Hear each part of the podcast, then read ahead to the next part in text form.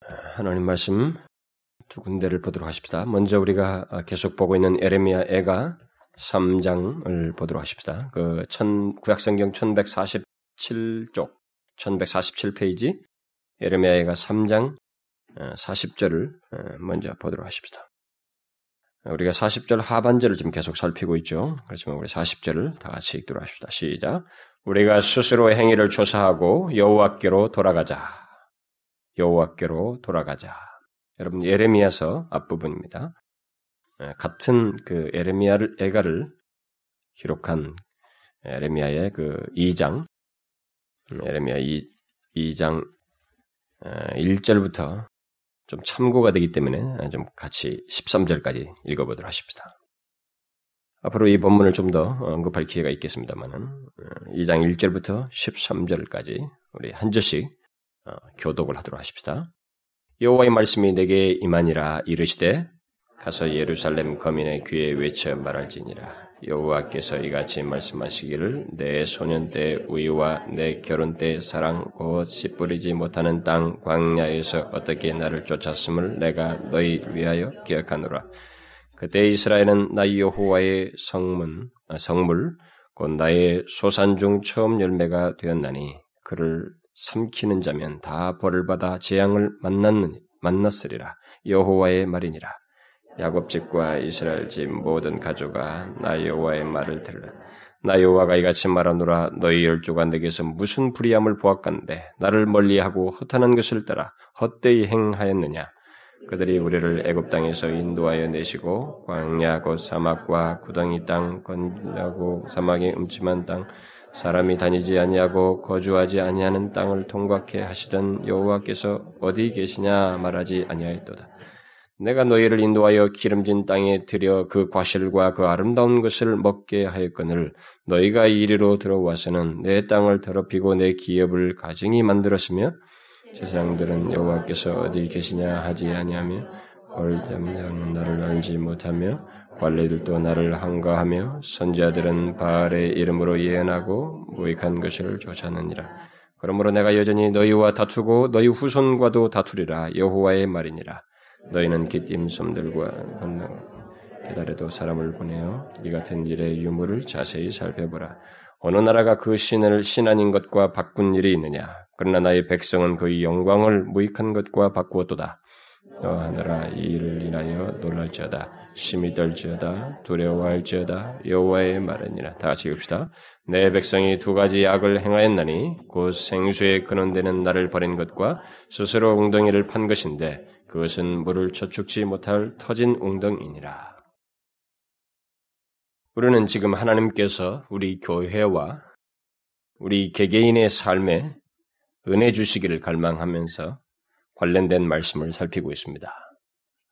뭐 은혜 주실 게 뭐가 있느냐 이렇게 말할지 모르겠습니다만 그동안에 계속 살펴왔던 말씀이 있어서 중간에 들으신 분들은 좀 어, 이해가 어떨지 모르겠습니다만 어쨌든 하나님께서 현재 우리의 상태에 부족하고 결핍되고 만족스럽지 못한 우리들의 상태에 어, 더욱 은혜 주시기를 갈망하면서 그것과 관련된 말씀들을 계속해서 살피고 있습니다. 특히 절망스러운 현실 가운데 있었던 그 예레미야가 아, 하나님 안에서 소망을 보고 그의 은혜를 갈망하면서 취하였던 그 태도와 반응을 따라서 그 예레미야 에가에서 우리가 읽었던 그 말씀이죠. 거기서 그 예레미야가 취했던 반응을 따라서 소망 없이 살아가고 또 깊은 패배감에 빠져 있는 오늘날 우리들, 오늘날 예수 믿는 사람들, 여러분과 저에게도 그런 이런 분위기 속에서 우리가 그렇습니다만 우리들 또한 그 예레미야와 같이 그런 현실 속에서 하나님의 은혜를 갈망하며 취해야 할 어떤 반응과 태도가 무엇인지를 함께 살펴보고 있습니다. 사실 여기 예레미야 애가 3장에 기록된 예레미야의 반응은 하나님의 은혜를 얻기 위한 어떤 공식을 말한다고 할 수는 없어요.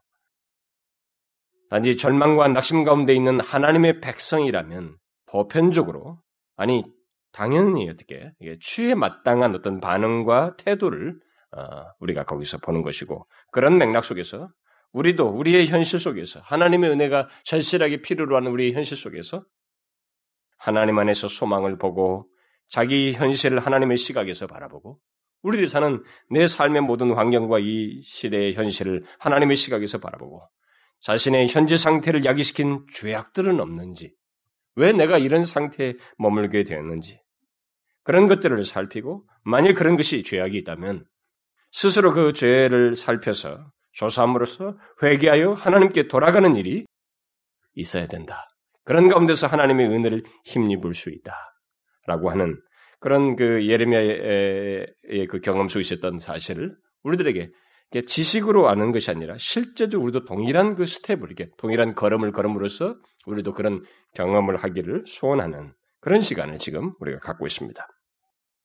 최근에 우리는 예레미야가 그 애가 예레미야 애가에서 그 40절에서 어, 하나님의 은혜를 필요로 하는 자신과 자기 백성들을 향하여서 하나님의 은혜를 힘입기 위해서 취해야 할 태도로서 말한 그 내용을 우리가 실제적인 면에서 살펴보고 있습니다.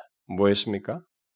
우리들의 죄를 살피고 그 말씀을 따라서 우리가 여호와께 돌이키기 위해서 어, 어떤 태도를 취해야 하는지 좀 더 구체적으로 우리들의 죄를 다루는 문제를 지금 살펴보고 있습니다. 지난주는 여호와께로 돌아가기 위해서 우리가 스스로 조사하여 발견한 죄악들을 먼저 하나님께 구하고 그 죄악들로부터 돌이켜야 할 필요에 대해서 언급을 했습니다. 본문에서 여호와께로 돌아간다는 말은 일차적으로 하나님으로부터 멀어진 상태와 죄악으로부터 돌이킨다는 그런 의미를 담고 있다고 그랬습니다. 소극적인 면에서는 그렇습니다. 여호와께를 돌아간다고 하면은 현재 자기 자신을 묻고 있는 이렇게 걸림돌이 되고 있는 죄로부터의 돌이킴이 있어야 되고 그 다음에 그것 이후에 온전히 하나님께로 향하는 적극적인 태도가 태도를 갖는 것을 말한다라고 했습니다. 따라서 우리가 여호와께 돌아가기 위해서는 먼저 우리가 조사하여 발견한 우리 자신 안에 자신 안에 있는 어떤 죄악들로부터 돌이키는 일을 해야만 한다는 것입니다. 이것은 실제적인 면에서 그러해야 됩니다. 저는 지난주에 우리 안에 있는 죄성이 다양하게 나타나지만 특히 고질적인 죄의 모습으로 나타나는 것을 어, 간단히 언급한 바가 있습니다.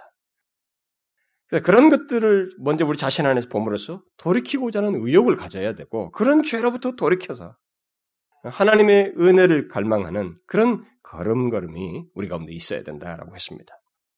저는 여러분들이 지난 한 주간 동안에 그런 말씀을 통해, 통해서 자기 자신에게 있는 이런 고질적인 죄악들, 내 안에 이 부패한 마음이 드러나는 그런 고질적인 죄악들로부터 돌이키고자 하는 소원과 갈망을 가지고 하나님께 기도도 하고 또 실제로 돌이키려고 하는 그런 의지를 수고를 하였는지 모르겠습니다.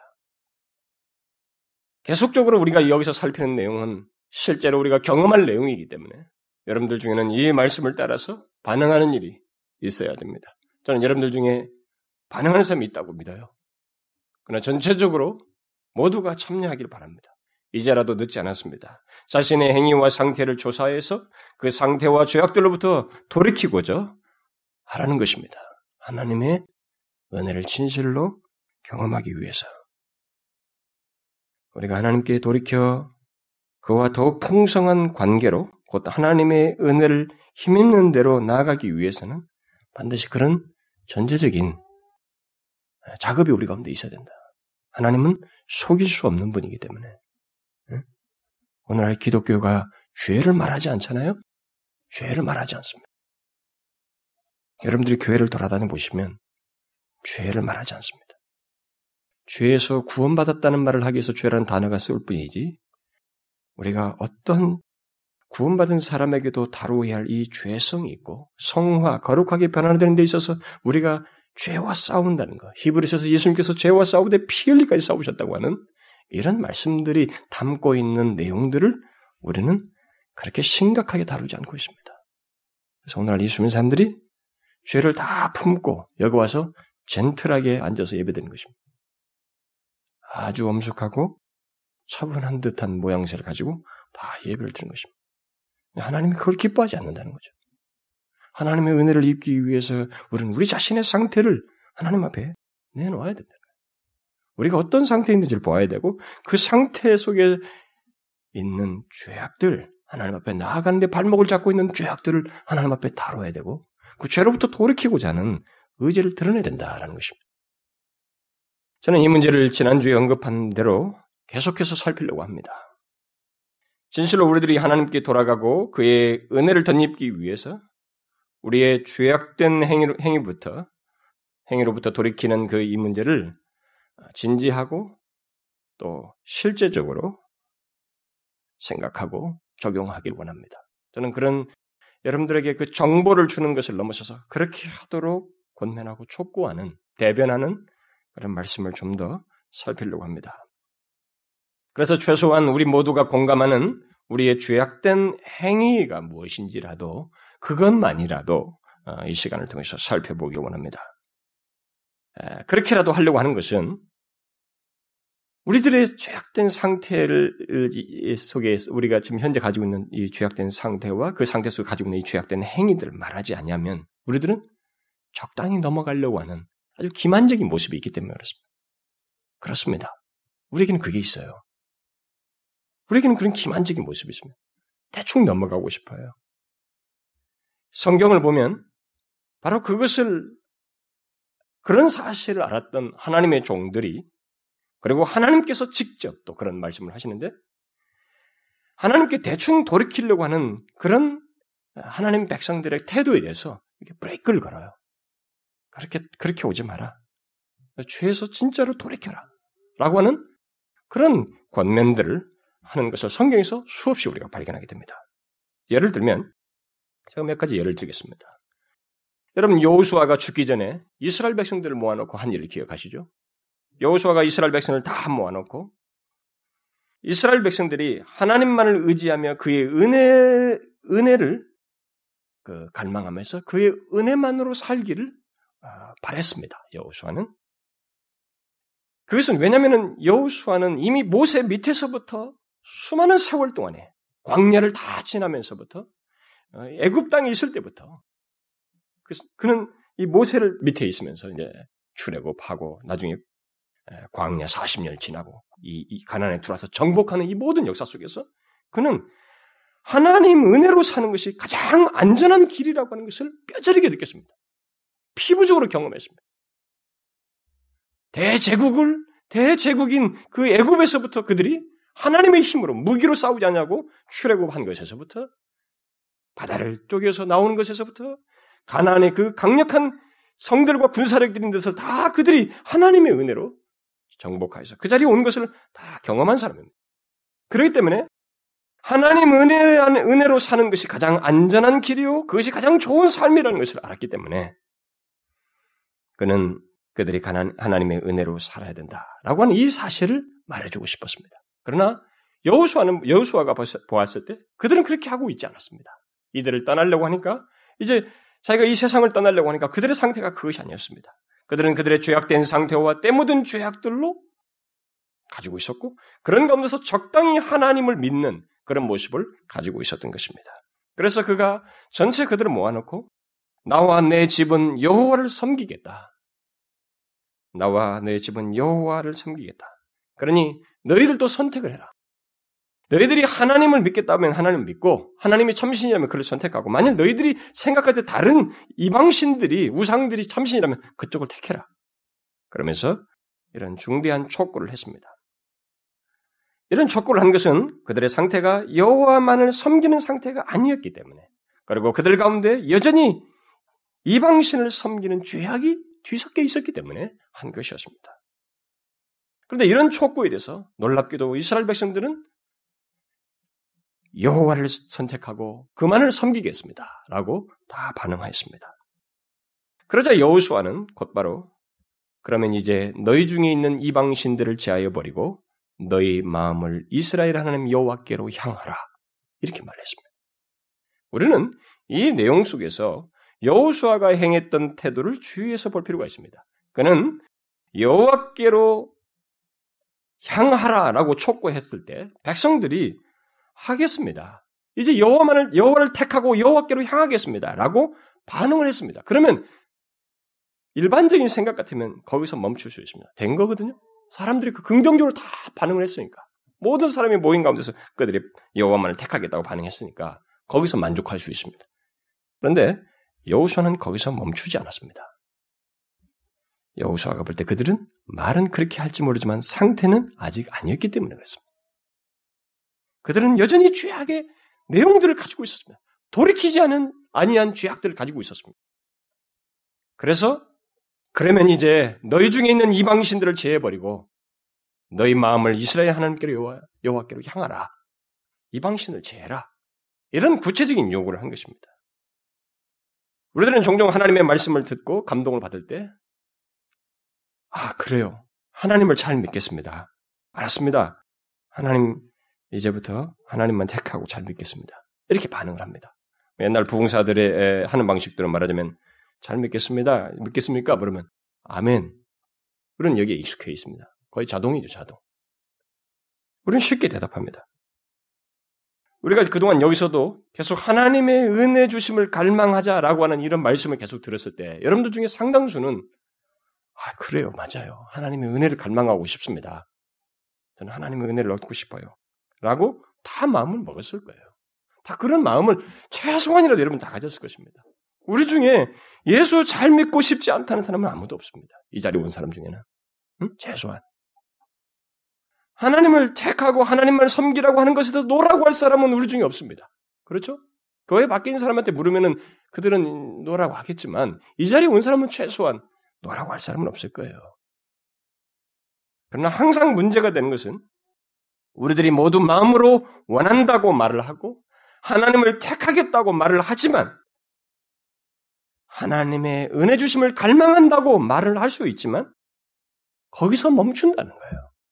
그게 전부라는 것입니다. 바로 그런 것이 있기 때문에 여호수아 같은 사람이 브레이크를 건 거예요. 하나님만 택하겠습니다. 라고 했을 때 거기서 만족을 안 했던 것입니다. 이방신을 버려라. 그리고 하나님께로 향하라. 이렇게 말한 것입니다. 우리는 이런 요구가 필요한 것입니다. 여러분, 우리는 우리 자신들에 대해서 좀 정직할 필요가 있습니다. 우리는 놀라울 정도로 껍데기를 말씀을 통해서 비추고 벗기기 전까지는 우리 자신에 대해서 강력한 은폐를 하고 있습니다.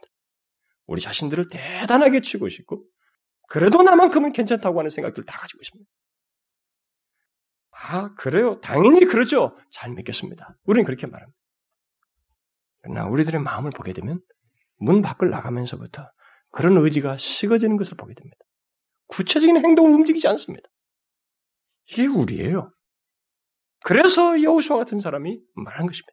그렇게 진지하게 말한 것에 대해서 진지하게 대답한 그들을 향해서 그러면 이 방신을 버려라 이렇게 말한 것입니다. 우리들은 모두 하나님의 은혜를 원한다고 말합니다. 그리고 아, 하나님의 은혜를 원하고 정말 더 잘 믿고 싶습니다. 라는 생각들을 다 가지고 있습니다. 그러나 우리는 그 이상 나가지 않고 있다고 하는 것을 그리고 더 이상 나가고 싶지 않은 마음들이 우리 가운데 있다는 것을 보셔야 됩니다. 어디까지나 현재 그대로의 상태에서 하나님을 믿고 하나님께 돌이키고 싶다 이렇게 말하려고 한다는 것입니다. 이 상태 속에서 그냥 특별히 건드리지 않는 현재 내 모습 그대로에서 건드리지 않는 가운데서 하나님께 나아가고 싶다 라는 말을 우리는 하고 싶어 한다는 거죠. 바로 그것이 우리의 부패한 마음과 죄악된 본성을 말해주는 것입니다. 우리의 기만적인 태도를 말해주는 것입니다. 우리들은 놀랍게도 그런 성향과 태도를 가지고 있습니다. 그 때문에 여호수아는 구체적으로 여호와를 택한다면 이방신을 버려야 한다 라고 말한 것입니다. 이 같은 태도는 후에 사무엘에 의해서도 재현됩니다.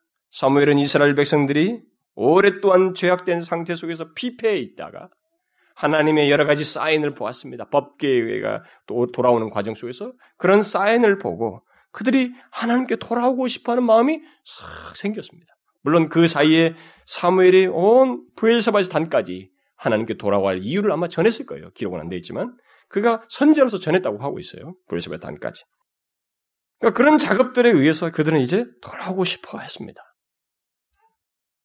그런데 그들이 하나님께 돌아오려고 할 때 사무엘이 브레이크를 걸어요. 성경은 이렇게 기록하고 있습니다. 이스라엘 온 민족이 여호와를 사모하였다. 그들은 다 여호와를 사모했습니다. 얼마나 좋아요. 이전에 그런 일이 없었는데. 그러면 된 것 아닙니까? 근데 사무엘은 브레이크를 걸고 있습니다.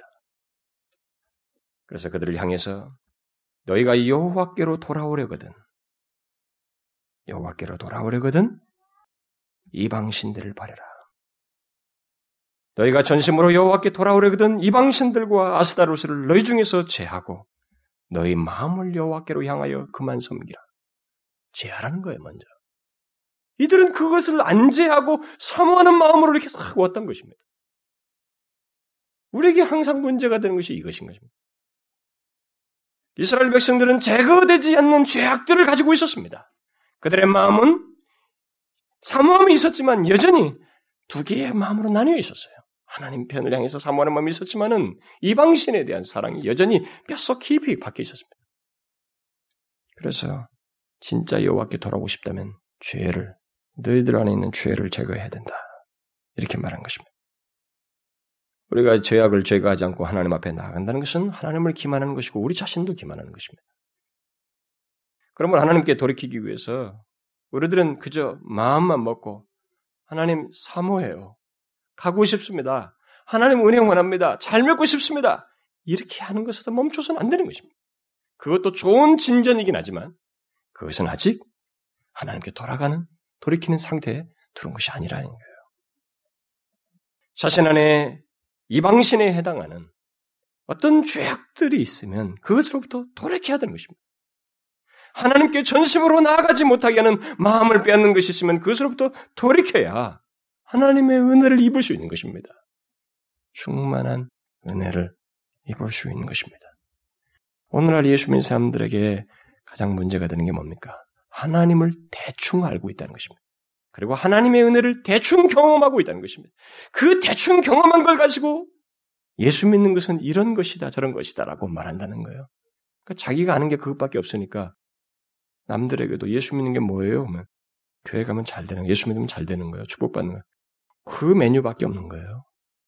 그 메뉴밖에 없다고요. 영원한 삶에 있어서 하나님이 어떤 분이시며 우리가 잘 되는 문제를 넘어서서 절대적으로 믿어야 할 하나님에 대한 이해를 전달하지 못하는 것입니다. 우리가 마땅히 그를 믿어야 하는 하나님 안에 있는 그 이유를 설명할 수 없어요. 우리에게 소망에 대한 이유조차도 왜 우리가 그 안에서 소망을 가져야 되는지 그 이유를 설명하지 못하는 것입니다. 아는 바가 없기 때문에. 그런데 그 이유를 원인을 파고 들어가 보면 우리가 하나님을 너무 대충 믿는 거예요.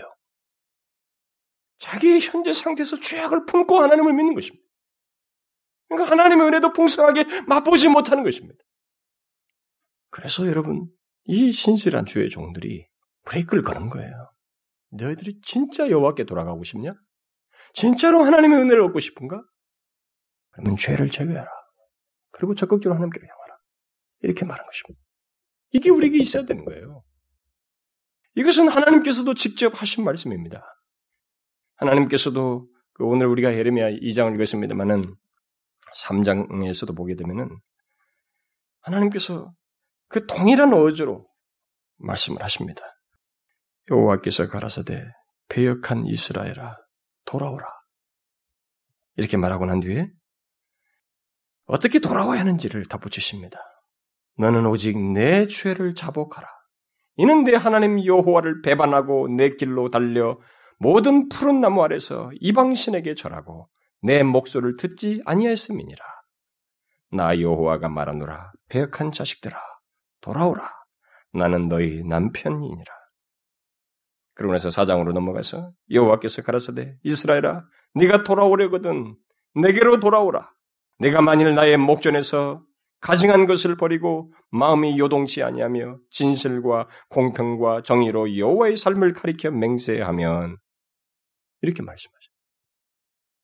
하나님 또한 우리가 그에게 돌아가려거든 입술의 고백이나 마음의 사모함 정도가 아니라 현재 우리를 붙잡고 있는 죄악들과 하나님으로부터 멀어진 상태에서 돌이켜야 된다. 이것을 먼저 하라고 말씀을 하셔요. 결국 앞에 언급한 여우수아나 사무엘이 취했던 태도들은 바로 하나님께서 원하시는 그 태도요. 직접 요구하시는 태도를 대변하고 있는 것입니다. 저는 바로 그런 하나님의 원하심과 진실한 하나님의 종들의 뒤를 쫓아서 이 하나님의 은혜 주심을 갈망하는 이 시리즈의 말씀 속에서 저도 동일한 맥락 속에서 우리 자신들의 죄악된 상태와 우리들의 현재 우리를 묻고 있는 올가매고 있는 이 죄악된 행위들을 돌이켜야 할 그 죄악된 행위들을 더 살핌으로써 반드시 돌이키도록 권면을 하고 싶습니다. 하나님의 은혜란 여러 가지 많은 내용들로 설명될 수 있습니다만은 그리고 뭐 어떤 유익이나 축복을 얻는 것과도 관련해서 말할 수 있습니다만은 그런 것에 앞서서 하나님의 은혜라는 것은 하나님과의 인격적인 관계를 풍성하게 누리는 것을 말합니다. 그거예요. 하나님의 은혜의 가장 본질적이고 핵심적인 내용은 하나님과의 인격적인 관계를 풍성하게 누리는 것입니다. 근데 우리는 이것은 생각 않고 그냥 뭘 이렇게 뭐 좀 잘 되는 것 그런 맥락에서만 하나님의 은혜로 무슨 뭐 힘을 느끼고 말이죠. 그런 맥락에서만 하나님의 은혜를 갈망하려고. 그러니까 바로 이런 것이 하나님의 은혜이기 때문에 그 하나님과의 그 인격적인 관계를 가로막는 죄악을 끼고 그것을 돌이키지 않고 하나님의 은혜를 갈망한다? 하나님과 은혜로운 관계로 나아간다는 것은 어불성설이에요. 말이 되지 않습니다. 그건 이루어지지가 않아요. 그래서 성경이 하나님께서도 직접 돌이키려거든 너희들의 죄악을 먼저 제거하라 라고 말을 한 것입니다. 그래서 저는 앞으로 그런 죄들을 개인적인, 개인적이면서도 그 공동체적으로 생각할 수 있는 우리가 돌이켜야 할 그런 죄악들을 이 시간에 좀 더 살펴보기를 원합니다. 제가 지난 두 주간 동안에 하나님의 은혜를 구하지 않으면 안 되는 우리들의 상태와 부패한 마음과 죄성에 대해서 얘기를 했습니다. 그리고 지난 시간에는 하나님의 은혜를 구할 때 걸림돌이 되는 우리들의 고질적인 죄악들을 포괄적으로 언급을 했습니다.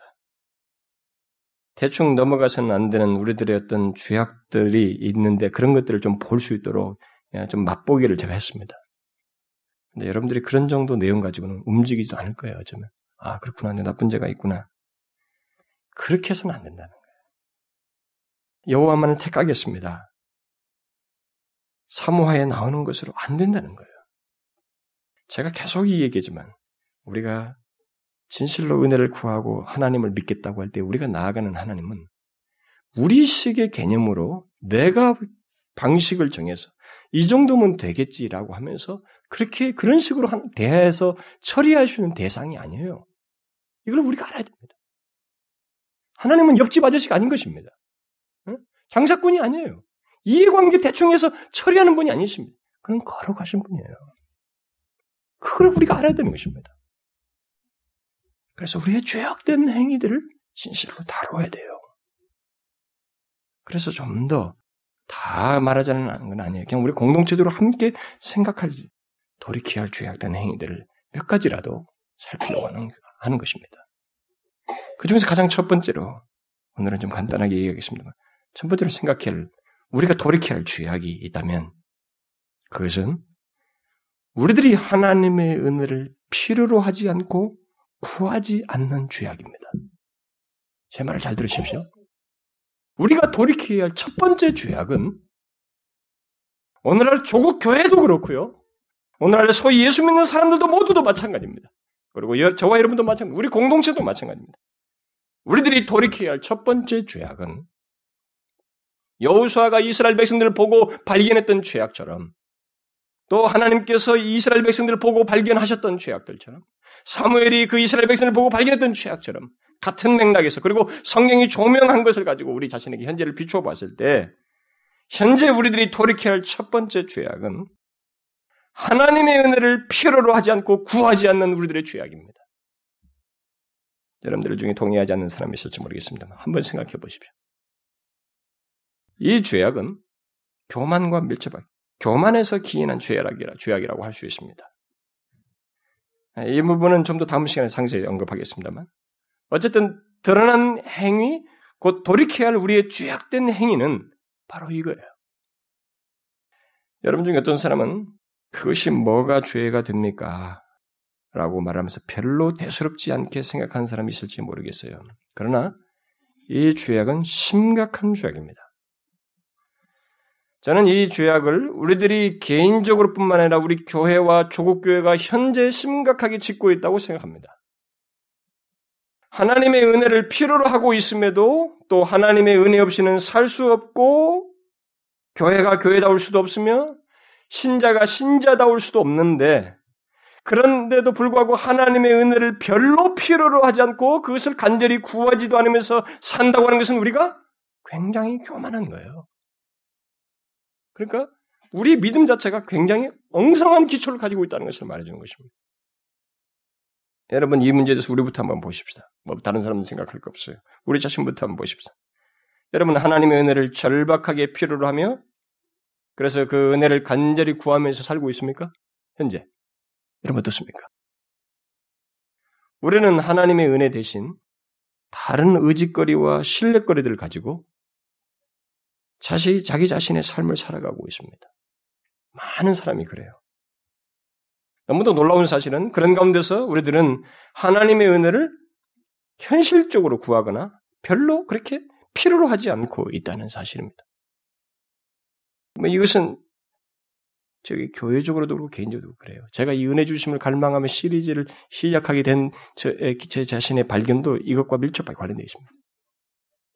제 개인 용서하십시오, 여러분. 뭐 제가 이런 말을 해도 저는 자연스럽게 제가 말씀을 잘 전하는 한 잘 될 거라고 생각했습니다. 사람들이 잘 바뀌고 은혜가 충만하고 교회가 융성하고 그런 낭만적인 생각을 갖고 있었어요. 그런 생각을 가지고 있으니 제 안에 무엇가 밀려오겠습니까? 교만도 밀려오고 하나님의 은혜에 대한 간절한 사모함도 더디겠죠. 저는 그 바닥을 경험했습니다.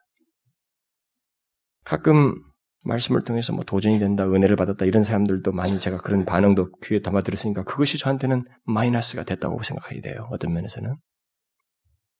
그러니 뭐 자연스럽게 다 잘 될 거라 이렇게 사람들에게. 그러나 그렇게 되지 않았어요. 예. 그래서 우리 교회 안에서도 교회적으로도 우리가 하나님의 은혜를 간절하게 필요로 하고 있지 않고 제 자신부터가 그러지 않고 있다고 하는 것을 보았습니다. 이것을 여러분 자기 자신에게 한번 비춰보셔야 됩니다. 우리가 하나님의 은혜를 간절히 필요로 합니까? 그래서 그것을 간절히 구하면서 살고 있습니까? 우리 중에 그렇지 않은 모습이 많이 있을 거예요. 그것이 만약 그렇다면 그런 것이 있으면 그게 하나님을 믿는 자로서 죄악 중에 큰 죄악을 짓는 거예요. 마치 아담과 하와가 최초에 하나님으로부터 독립하기 위해서 지은 죄의 성향을 드러내는 것입니다. 그 아담이 그런 거 아니에요. 하나님으로부터 독립해서 자기가 하나님과 같이 되어서 눈이 밝아가지고 말 그렇게 되고 싶어서 살아갈 담은 거 아닙니까? 그 인간의 그 아주 최초의 죄성이에요, 그게. 그래서 우리 예수 믿는 사람들이 그런 사람들 있잖아요. 하나님을 열심히 믿는 것은, 아이, 그 너무 속박한 사람만 해. 하나님을 좀 너무 바보스럽게 믿는 것이다. 응? 그 속박되는 것이다. 그러면서 그렇게 안 믿어도 다 된다는 거지. 왜냐면 내가 최소한 할 수 있고, 내가 할 수 있는 것들이 많이 있잖아요. 내가 직장이 있고, 사업터가 있고, 적당히 돈 벌고 있고, 뭐 그렇게 뭐 큰 문제가 없는데, 뭐 그렇게 열심히 믿느냐. 그러면서 우리는 하나님과 적당한 관계를 하는 전적으로 의지하지 않으려고 합니다.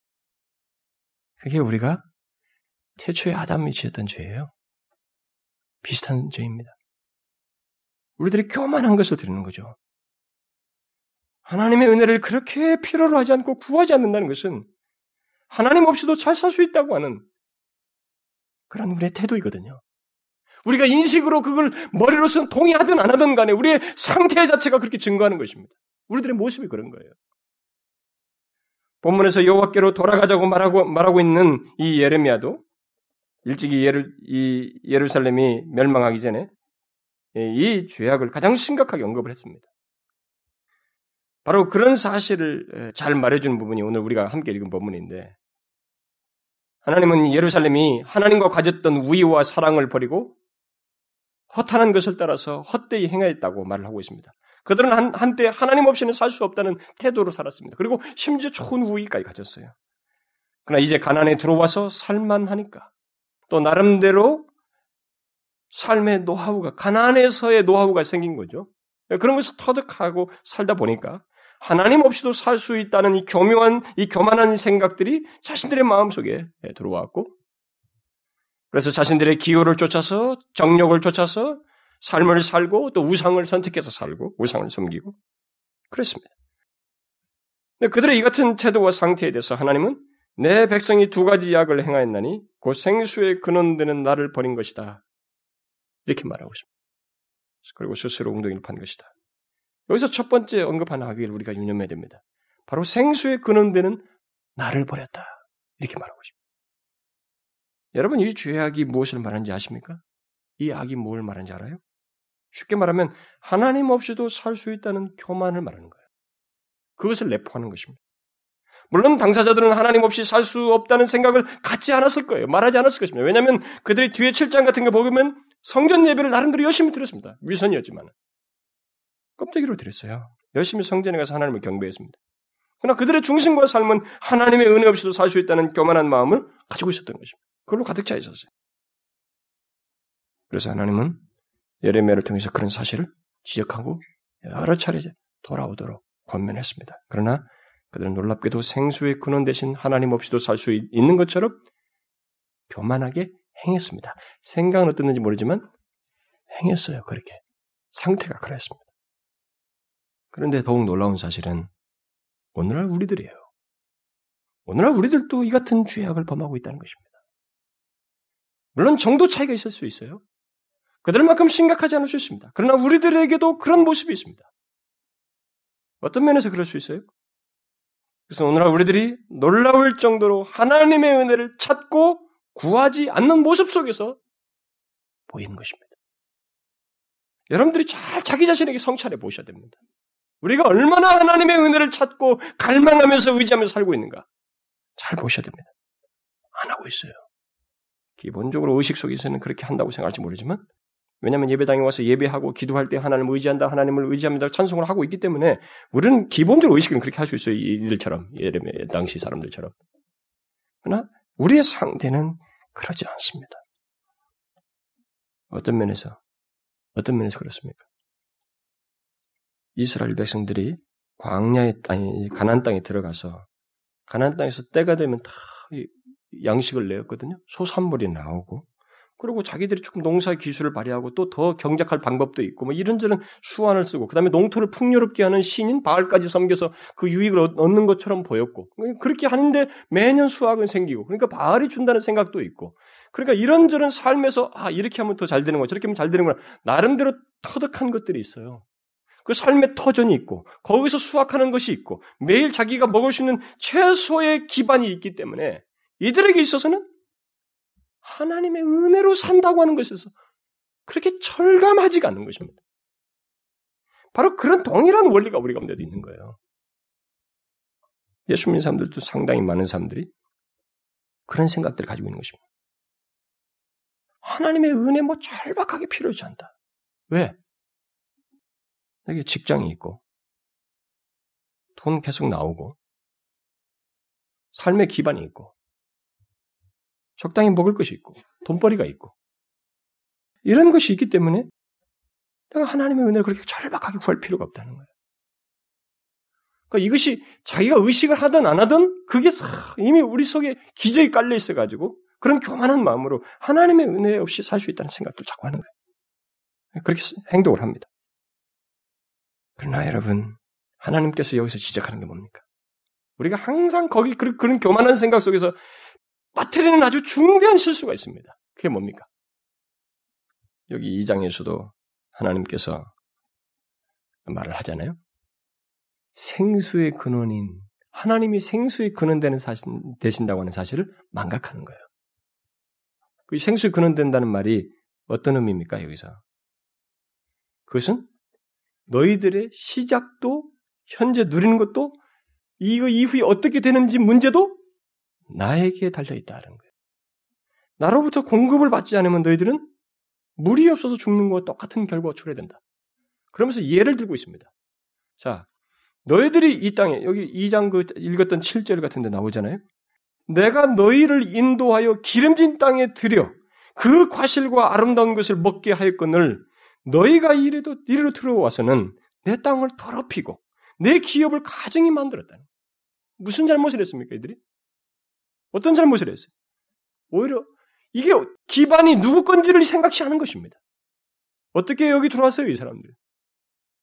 하나님이 무기 없는 이 아무런 능력이 없는 이들을 출애굽시켜서 가나안 땅까지 들어가게 했어요. 이것은 하나님의 땅이에요. 그러니까 자기들은 자기들이 건축하지 않았습니다. 다 정복해가지고 그들이 다 지어놓은 성을 그대로 살았어요. 농토도 이미 기경을 다 해봤던 그 자리 어디가 잘 되는지 다 되는지를 알고 거기서 기경해서 먹었어요. 시작도 현재 누리는 것도 다 하나님을 두고 왔습니다. 그야말로 하나님이 생수의 근원이에요. 그런데 놀라울 정도로 이 사실을 이들이 잃어버렸던 것입니다. 잊었던 거예요. 어찌 잊을 수 있을까요? 인간은 잊을 수 있습니다, 여러분. 우리는 중간에 자기 자신이 능력이 자꾸 생기고 자기 하는 일에 대한 칭찬이 생기고 수확이 많아지고 자기가 하는 것에서 이 수, 결실들이 많아질 때 수고의 소산들이 많아질 때 우리는 착각을 하는 거예요. 이게 다 내가 잘나서 됐다고 거예요. 그래서 하나님은 그렇게 의지할 필요가 없다는 생각을 서서히 갖기 시작하는 것입니다. 그래서 예레미야를 통해서 너희들이 치명적인 죄악을 지었다. 생수의 근원이 나를 버렸다. 그러면서 경고를 하는 거거든요. 그러니까 돌아와라. 뒤에서 돌아오라. 그런데 어떻게 합니까? 어떻게 해요? 안 믿는 거예요. 자기들이 생수의 근원을 버렸다는 생각을 안 하는 거예요. 하나님의 생수의 근원 이것을 자기들은 최소한을 하고 있고 그러니까 크게 문제가 되지 않다고 생각하는 거예요. 그러면서 밀고 나갔습니다. 그래서 하나님 뭐라고 요 그렇게 될 때는 어떻게 된다고 예언을 하거든요. 뒤에 가서 어떻게 합니까? 진짜 생수의 근원이 잘리는 것이 무엇인지 너희들이 경험하게 될 것이다. 어떻게 됐습니까? 가나안 땅에서 포로로 잡혀가잖아요. 바벨론에 의해서. 바벨론으로 잡혀가는 거예요. 오늘날 우리 이라크 지역이죠. 이라크 지역으로 잡혀가는 것입니다. 그들이 어떻게 됐습니까? 하나님이 주신 기반도 상실했죠. 터전도 상실. 거기서 자기가 실력, 능력, 뭐 가지고 있었던 발휘할 수 있던 이것도 다 차단됐습니다. 그래서 뭐예요? 진짜 하나님이 생수의 근원이구나. 어디 가서 고백합니까? 포로 잡혀가서 고백하는 것입니다. 하나님 은혜 없이는 살 수 없다는 것을 경험케 하신 거예요. 여기서도 말씀하시고 그걸 거역하자 경험케 하신 것입니다. 저는 오늘날 우리들이 이런 하나님의 말씀에 대해서 우리 자신들에게 진지하게 살펴서 하나님의 은혜 없이는 살 수 없다고 하는 것을 내가 혹시라도 가볍게 여기지는 살 수 없다고 생각하면서 이 사실을 너무 가볍게 여기고 있지는 않은지 이 죄악을 이 중대한 죄악을 짓고 있지는 않은지 우리는 살펴보아야 됩니다. 저는 우리들의 그런 죄악을 오늘날 우리 한국 교회가 짓고 있다고 생각이 돼요. 오늘 한국 교회는 너무 부유합니다. 너무 부유해요. 그래서 하나님 은혜 필요 없고 재정 수급 방법과 시스템에 더 눈이 밝아요. 선교센터도 재정을 수급하는 시스템에 더 옛날처럼 하나님을 은혜로 사는 것이 진짜 무엇인지를 경험하는 것보다는 다른 2차적 방법에 우리가 더 예민해 있습니다. 근데 이게 전체적인 큰 단체의 문제가 아니라 우리 오늘날 예수 믿는 사람들의 보편적인 모습이에요. 하나님 은혜로 산다는 것을 그렇게 철감하지 않습니다. 그래서 그렇게 간절히 찾질 않아요. 그래서 광야에 한번 가봐야 이 침대에 탁 누워서 두 손 다 들을 상태에 가서야 하나님 은혜로 사는구나. 하나님이 생수의 근원이 되시는구나. 그때 조금 깨달아요. 저는 바로 이 문제를 이 죄악, 이 하나님의 은혜를 간절히 찾지 않고 내 자신의 능력으로 내 자신의 수완과 이런 것을 살려고 하고 내 자신을 의지하여 사는 이 교만한 것에 대한 죄악이 우리 가운데서 돌이켜야 할 1차적인 죄라고 생각이 됩니다. 저는 그동안에 여기서 하나님의 은혜를 갈망합시다. 하나님의 은혜를 구하십시다. 뭐 이런 얘기를 제가 여러 차례 했습니다. 여러분들 중에는 움직이는 사람도 있지만 그럴 필요를 못 느껴. 꿈틀거리질 않는 거예요. 그런 사람도 있어요. 움직이질 않아요. 아니, 공감이 안 되는 거예요, 아직까지. 뭘, 왜, 왜? 왜 그렇게 하나님 은혜를 갈망해야 된다는 거야? 내가 지금 문제가 별로. 최소가 다 있는데. 우리가 항상 그걸 잃고 있어요. 하나님이 부자가 다 수학을 걷어놓고, 야, 이제부터 충분하다. 마음껏 누리자 할 때 하나님 뭐라고 그랬어요? 내가 오늘 밤에 네 영혼을 취하면 어떻게 하겠는가? 처음과 끝의 이 키를 과정의 모든 키를 하나님이 가지고 그가 생수의 근원이라는 사실을 우리가 잊고 있는 거예요. 이것을 잊으면 교만이 이 교만이 가만히 있질 않습니다. 우리는 하나님 위에라도 올라가려고 해요. 스스로 해보려고 합니다. 저는 이 죄악을 우리가 돌이켜야 된다고 생각이 듭니다. 현재 우리는 너무 뻣뻣해요. 하나님 앞에 겸손히 은혜 구하는 것에 이미 먼 얘기처럼 되어 있습니다. 70년대, 60년대, 80년대 많이 해도 80년대 초까지만 해도 우리 한국 교회는 하나님의 은혜를 간절히 구하는 그 분위기가 있었어요. 겸손함이 있었습니다. 우리가 경제적으로 조금 나아져서 그런지 모르겠습니다만은 우리들이 아주 소홀해요. 겸손하지가 않습니다. 이건 우리가 빨리 돌이켜야 돼요. 돌이켜야 됩니다. 우리는 뻣뻣한 태도를 꺾고 하나님의 은혜 없이는 살 수 없다고 하는 이것을 분명하게 하나님 앞에 드러내고 실제로 내가 모든 능력을 가지고 있어도 재량을 가지고 있어도 이 터전과 재량조차도 주권을 지고 계신 하나님이 계시다고 하는 걸 알고 자신을 하나님 앞에 겸비하여서 하나님 생명의 근원은 하나님입니다. 하나님 은혜 없이는 살 수 없어요. 주여 은혜를 주옵소서. 이렇게 구해야 되는 것입니다. 우리 중에 많은 사람들은 이것을 첫 번째 죄악으로 지적한 것에서 잠깐 의아했는지 모르겠습니다. 왜냐하면 눈에 띄는 어떤 우리들의 두드러진 죄악들, 음란과 뭐 이런 것들을 거론하지 않고 이 죄악을 거론한 것에서 의아했을지 모르겠습니다. 그러나 여러분 모든 죄악이 여기서 기인해요. 그리고 이것은 보이지 않는 것 같지만 아주 심각한 죄악이며 근원적이고 아주 본질적인 죄악이에요. 그런데 놀랍게도 이것이 겉으로는 괜찮은 것 같지만 바로 가장 중요한 이런 죄악이 우리 가운데 어느새 만연되어 있다는 것입니다. 여기서부터 돌이켜야 돼요. 이 사실을 하나님의 은혜 없이는 살 수가 없다고 하는 이 사실을 깊이 공감하기 전까지는 그 사람은 하나님을 믿는다고 할 수가 없어요. 믿는다고 할 수가 없고 아직까지 그 사람은 믿지 않고 있거나 심히 교만하거나 둘 중에 하나일 거예요.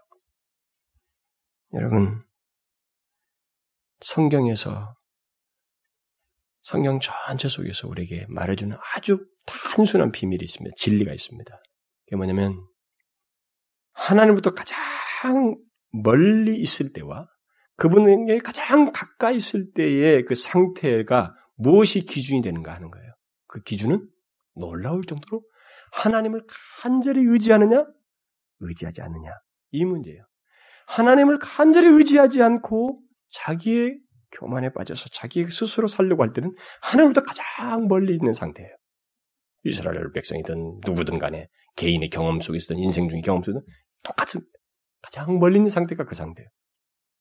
그러나 가장 가까이 있는 상태는 뭐 그가 특별한 일을 뭐 주님을 위해서 뭐 성전을 세우고 건물 짓는 문제가 아니고 위협을 달성하는 게 아니고 하나님을 전적으로 의지하고 간절히 은혜를 구하는 상태.